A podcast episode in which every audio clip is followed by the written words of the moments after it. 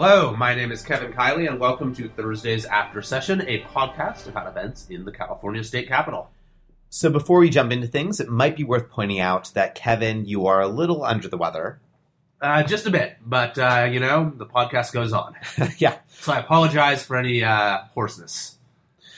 And with that said, uh, yeah, last week we discussed the possibility that a sexually violent predator might be released into Placer County. There was a hearing about that at the Santa Clara Superior Court last Tuesday, and the court ruled in favor of Placer County.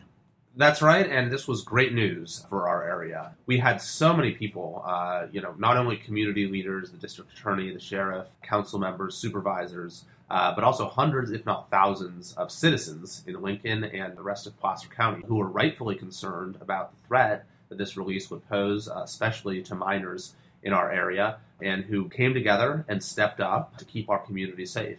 And uh, so uh, this was a great victory for our area, uh, and it was a victory for the rule of law because, as I discussed last week, I don't think this placement decision by the state agency was lawful. It was certainly arbitrary. Uh, it was placing uh, this offender in an area where he had ready access to uh, to minors, and so I'm very happy that the Santa Clara judge made the right decision. We actually had uh, several dozen folks from Placer County who made uh, the trip there for this hearing, but it was the right outcome and it was uh, very good news for our area.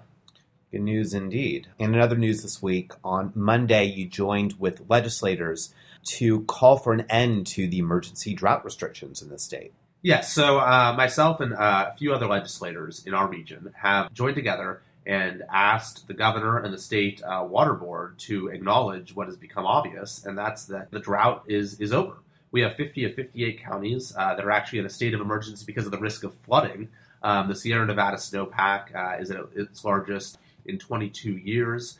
And yet, the state water board seems inclined to keep this state of emergency for the drought in place because with it, it came a host of powers for the state board and an ability to impose the uh, the restrictions, the mandatory restrictions that our area has been grappling with in the in the last uh, years.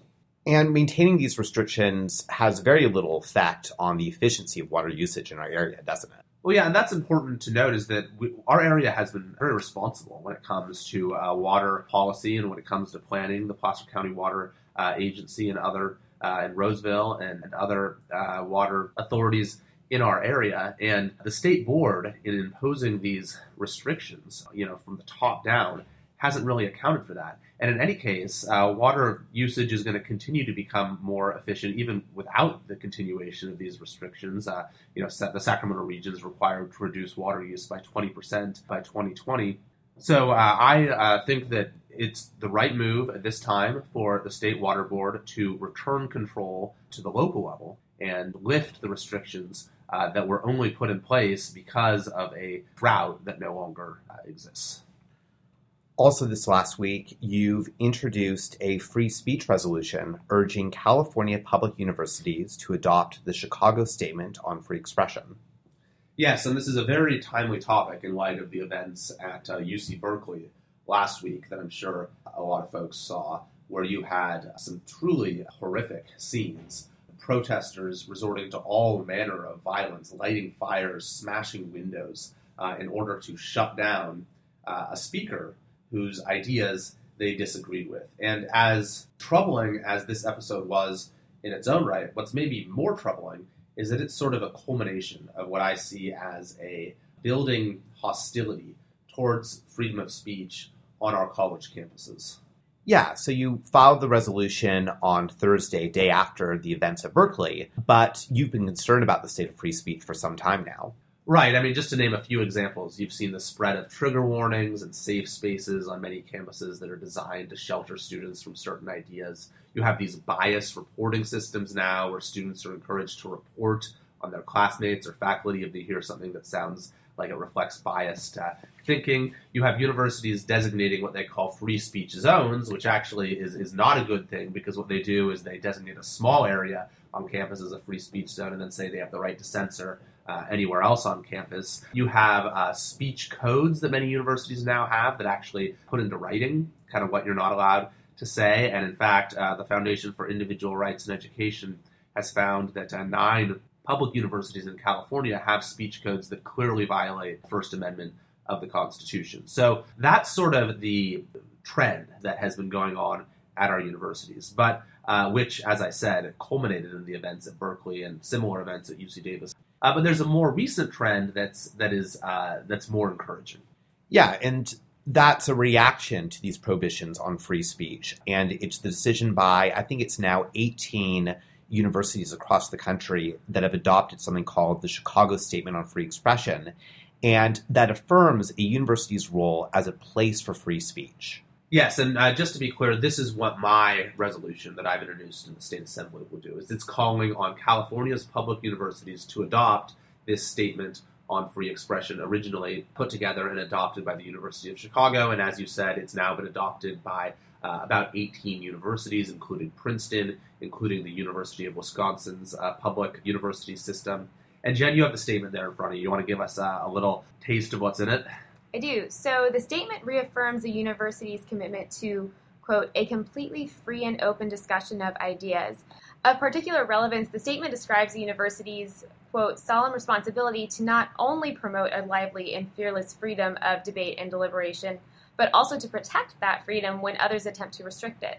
Yeah, so it's a uh, it's a fundamental reaffirmation of the importance of free speech on college campuses, and uh, is I view uh, I view it as a, a, necessary corrective to these trends that we've been seeing that are quite hostile to free speech. And it's not just one side of the aisle that has expressed these concerns. You've actually, although it was at Berkeley a conservative speaker who was shut down, uh, you've seen the likes of uh, Janet Napolitano uh, and uh, Barack Obama who have expressed concern about the environment for free speech on college campuses. I think you have some of their remarks in front of you there, Josh.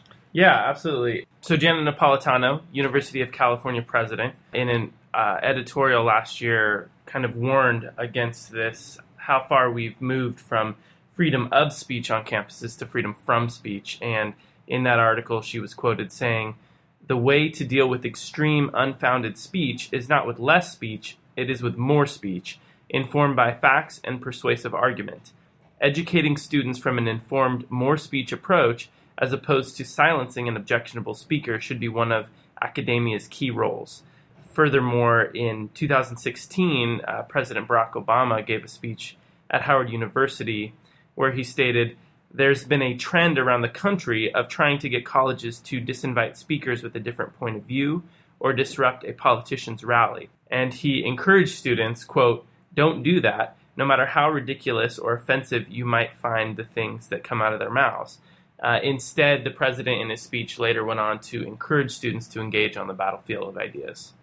So I'm really hopeful that the adoption of this uh, resolution by the Assembly will reflect a bipartisan consensus because freedom of speech is an American principle. It's not a partisan principle. And if there's one place where First Amendment freedom should flourish, uh, it should be our universities. I mean, remember that Berkeley, where uh, these dramatic events last week happened, was uh, itself the birthplace of the free speech movement in the 1960s. So this resolution, I think, gives us an opportunity as Californians to uh, reaffirm our commitment to the principles of free speech and once again take a leading role in the direction of higher education in this country.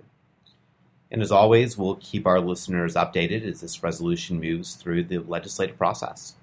Most certainly. So thank you everyone for joining us, and until next week, this is Kevin Kiley from room 4153 at the California State Capitol.